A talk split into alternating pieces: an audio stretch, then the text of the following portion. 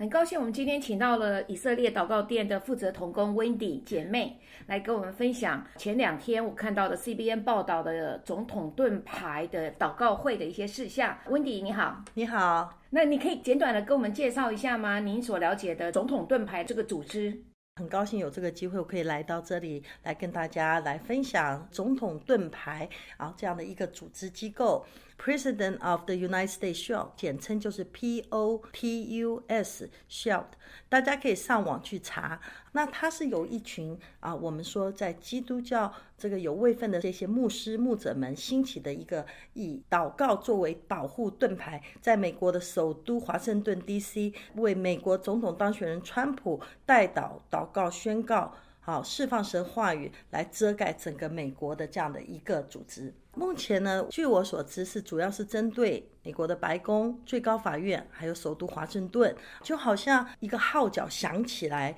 啊，要警告凡有耳的都当听，凡有眼的都当看见。那么这一些先知性的、启示性的话语，就要通过这个总统盾牌的发言人也好，或者是说这些成员，把它释放出来，以至于我们的教会跟基督徒们能够知道我们的祷告的方向是什么，如何来为这个国家。守望祷告，总统盾牌哈，他的 mission，他的任务就是从圣经真言书来的。真言书十五章二十二节有说到：不先商议，所谋无效；谋事众多，所谋乃成。也就是说，总统盾牌呢，他是。选召了一群有智慧、以耶稣基督的心为心，来分辨何为神的旨意的一群这样的先知启示性的领袖组成的。然后借着神的圣言呢，启示能够看见神即将要做的事情是什么。那么这也是一个不分族群、宗派的一个代祷的团队，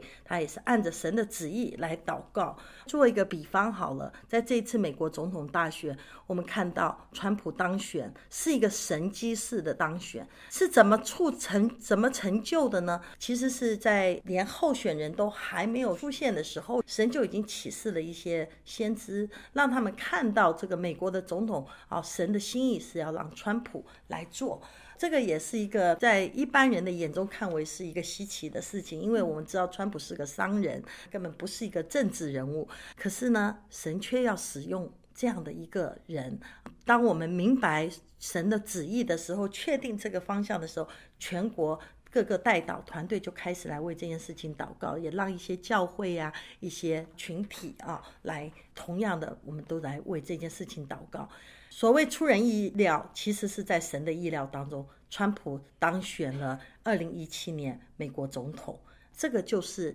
总统盾牌，我认为他的职责之一，哈，也是他设立的目的之一。我相信也是神所设立的这样的一个呃组织，能够让我们更多的明白神的心意，透过明白神的心意所做出来的祷告是大有功效的。川普实际上，他可能开始他也不知道他适合做美国总统这个职务。可是我们发现，就是说他的很多理念，包括他对家庭的重视，这些等等的，都是符合我们圣经中所说的。好，还有就是说，他是坚决反对堕胎的。那我们就会看到黑的跟白的会越来越明显。也就是说，今天我们选举，可能世上的人是看我们选哪一个人，但是在神的角度来看，我们是选他的政策策略。也就是说，很快你就可以看出来，比方说他反对堕胎，他反对不合神心意的一些事情。更重要是，美国的大法官将来是由什么人来当选，是不是基督徒还是非基督徒，甚至于可能是回教徒，在这些事情上面，我们立刻就可以分辨出来。哪一个是合神心意的？